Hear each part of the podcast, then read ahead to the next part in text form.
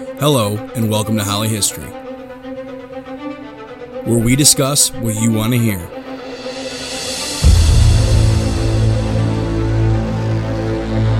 Bringing you the story and answering your questions.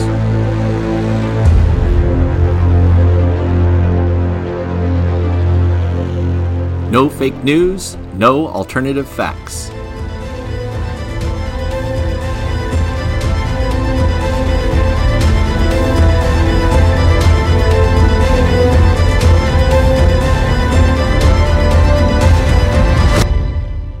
Just history all the time.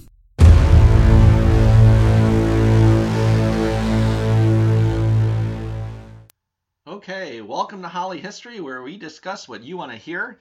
Uh, Mr. Crissman back again. Uh, we're going to be talking today about English uh, colonial foundations. Uh, in our previous podcast, we talked about uh, countries like Spain and Portugal, France, Sweden, uh, the Netherlands. We talked very quickly at the end about the English building their colonial system. That's going to be the focus of today's podcast. Uh, of course, England's colonies are later going to evolve to become um, the United States. That's going to take quite a while. Uh, so what we're going to do uh, today is we're going to kind of outline uh, England and its its establishing colonies, uh, and and then we'll kind of move on from there. So I had mentioned at the end of the last podcast that uh, England, you know, is is kind of the the Johnny come latelys to the game kind of of creating colonies. Um, you know, you you have Spain that is going to be establishing colonies as early as 1492. You have Portugal creating colonies in 1500. Uh, Sweden, you know, is going to be creating its colonies in the, the early 1600s along with France. Netherlands, you know, uh, 1600s. Um, you know, the English will will try uh, their very first attempt at a colony in uh, the New World in 1585. It'll be off the, the North Carolina coast at a place called Roanoke. Uh, the colony does not do well. They pack up, they head back.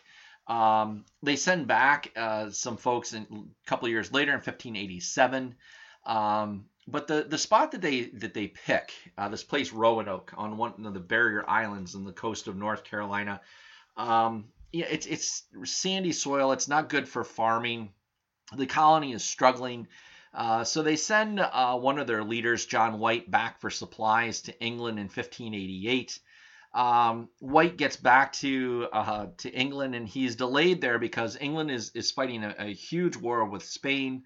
Uh, English ships are being um, basically hijacked by the English government to fight the Spanish uh, and the Spanish Navy. Uh, so John White is delayed. when White returns in 1590, uh, he finds that the colony has been abandoned. Uh, everyone is missing. Uh, the only clues uh, that he finds is the word Croatoan, uh, C R O A T O A N, carved on a tree, uh, and the letters C R O carved on a door frame. there have been some some great archaeological studies done about this, some interesting books written about it. Um, you know, I, have heard all sorts of uh, different theories as to what happened to the folks. You know, was there a famine? Was there disease? Uh, were they uh, killed by Native Americans? Were they uh, driven off by Native Americans? Uh, there's really no evidence of any of that. Um, you know, there are folks who talk about things like alien abduction. Uh, I don't prescribe to that either. certainly, the, the, answer lies in that word Croatoan somewhere. Uh, sometime after this colony disappears, uh, one of the Native American tribes in the area is named uh, the Croatoan, but they were not named that at the time. So this becomes, um, you know, one of the great mysteries uh, of history. Uh, we always like to think that we know exactly what happened, and, and that's not so in this case. Uh, if you're wondering what happened with John White uh, when he returned, uh, you know, and, and, found nobody there, he and his crew searched for a while couldn't track down where uh, where the colonists were, so they returned to England. Uh, this really caused uh, a stir in England, uh, caused folks to, to really question whether they want to go uh, and create a colony in the New World, as you can well imagine. Uh, it's not going to be until 20 years later that the, the English government will be able to convince folks to try another colony. so 20 years later, the Virginia Company of London uh, is is established, and the the English government is going to help the company to pay for a new colony. Uh, this new colony is going to be made up of 104 colonists, mostly upper class uh, aristocracy. They arrive very late.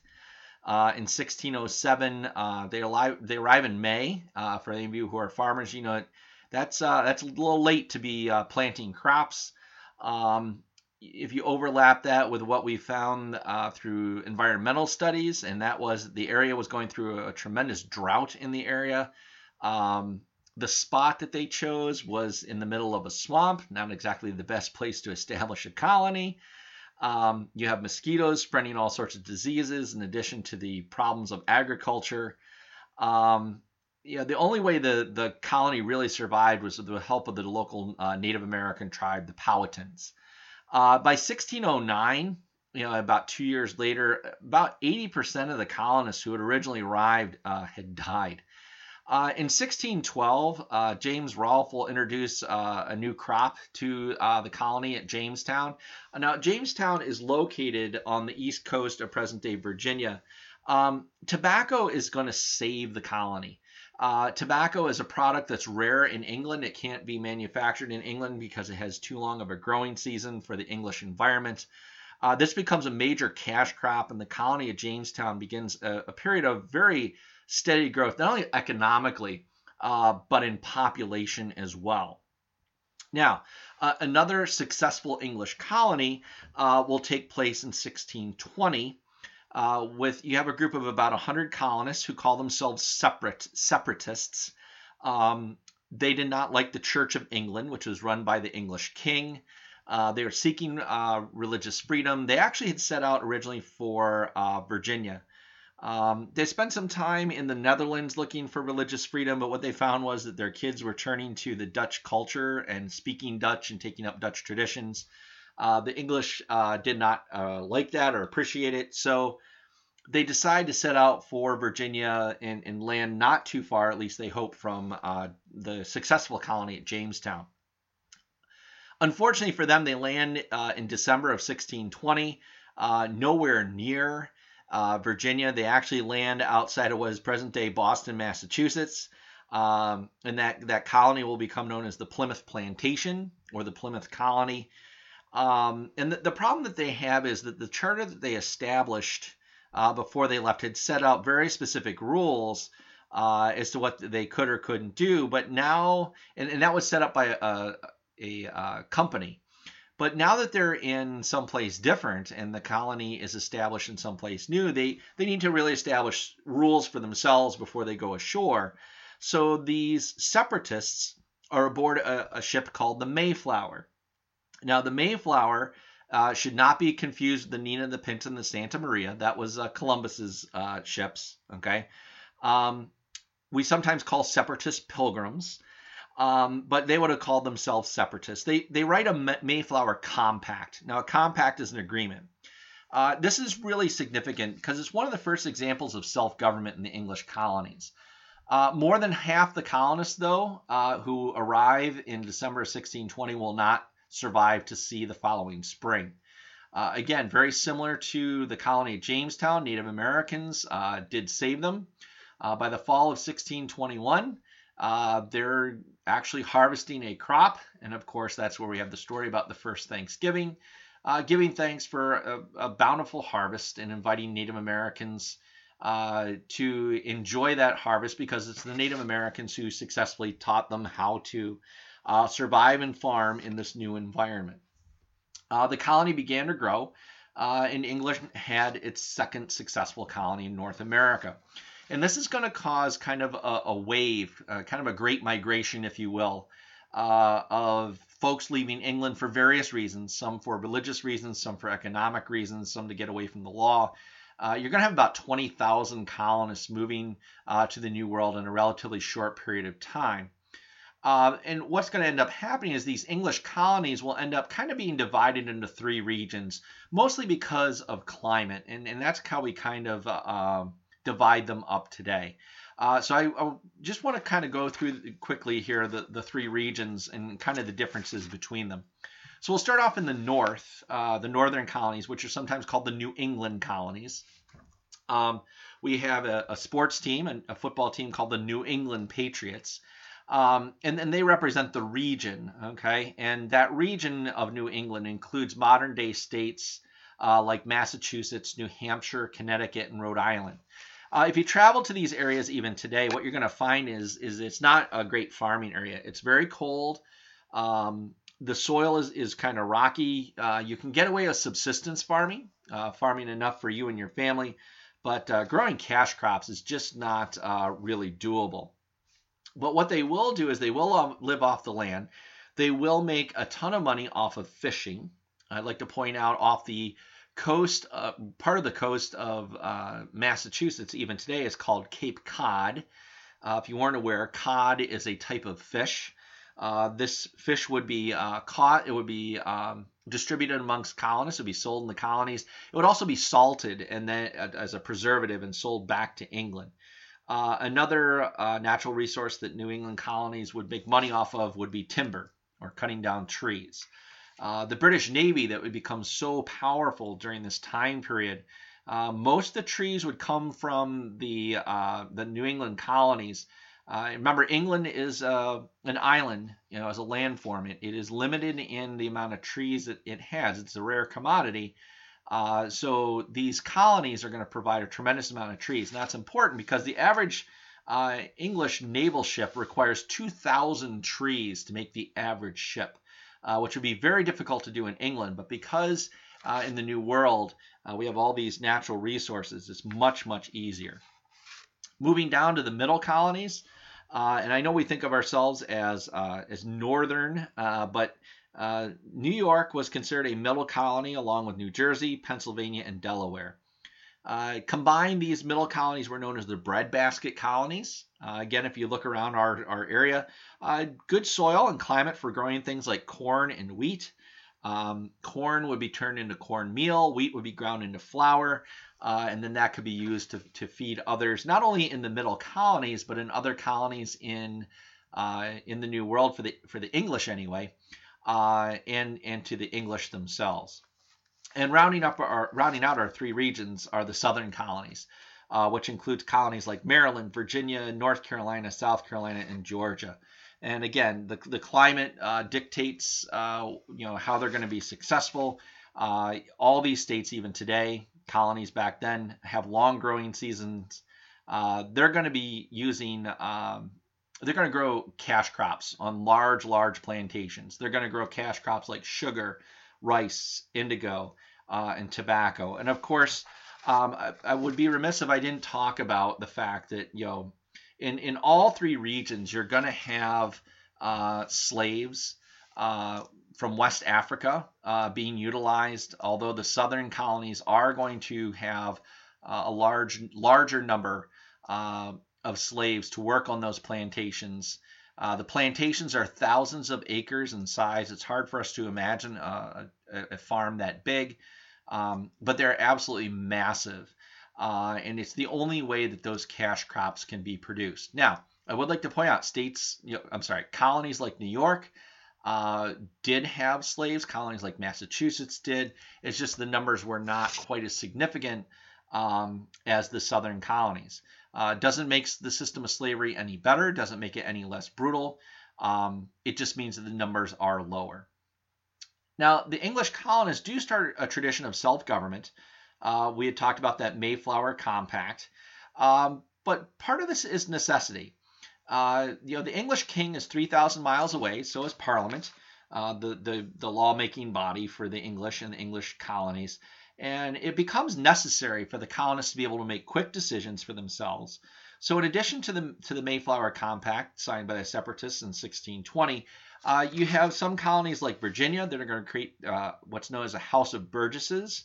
Uh, a burgess is a repre- another name for a representative to make local decisions for the for the colony of Virginia. Um, you do have towns that will create town meetings. Uh, you'll have mayors, you'll have town councils so that they can make decisions. Again, very quick uh, decisions that need to be made, uh, and immediate decisions that need to be made um, to to help them out. Um, Maryland does pass a Toleration Act in 1649. Uh, historic because it's the it's the first law really to promise freedom of religion in the English colonies. Uh, although it is interesting, it is freedom of religion as long as that religion was Christian in some form. Um, but it is significant because it, it does create that idea uh, that folks who are um, of, a, of a certain faith do have that ability to practice uh, their religion. Uh, the colonies, no matter what region you're, you're talking about, uh, are very part of a very complex trading system that includes England, um, the colonies in North America, and the west coast of Africa.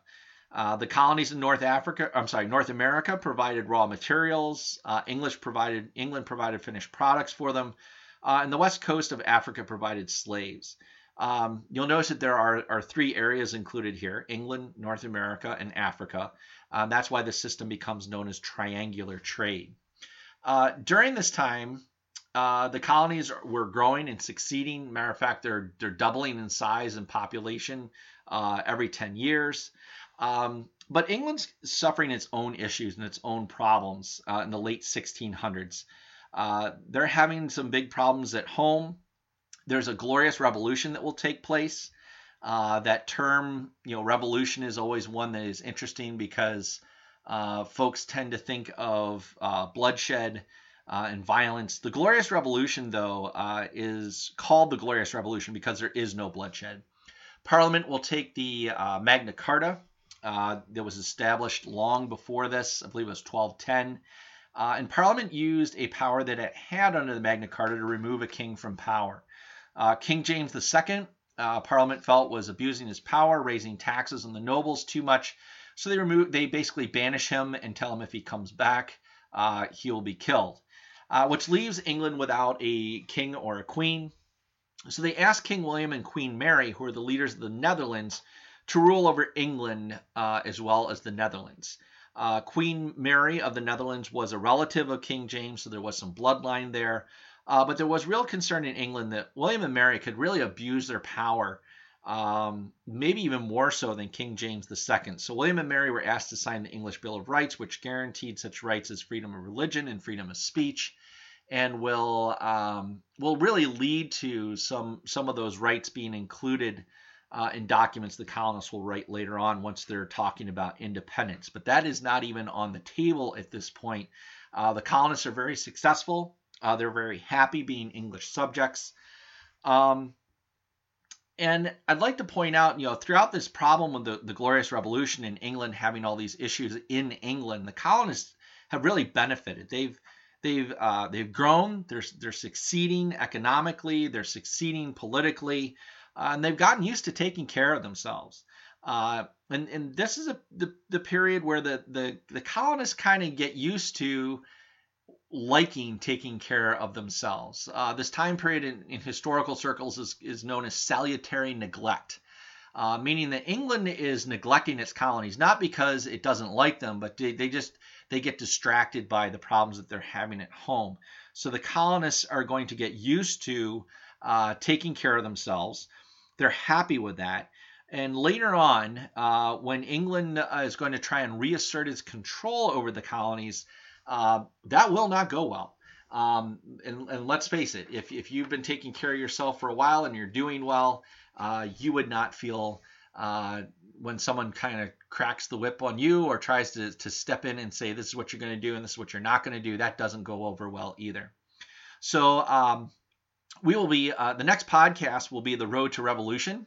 Uh, mr demuro will be picking up with that. Uh, and that will really kind of outline you know what happens. How did things go south between uh, the colonists and uh, the english government? Um, so if you you know if you have any questions or you have any topics you want us to cover uh, make sure you email us at hollyhistory65 at gmail.com or you can tweet us at hollyhistory uh, make sure you check us out on SoundCloud. We have uh, tons of things going in, all sorts of different shorts to help you review, all sorts of different topics. Uh, we also have some uh, older episodes uh, with uh, members of the department talking about a whole bunch of different issues and questions that students had.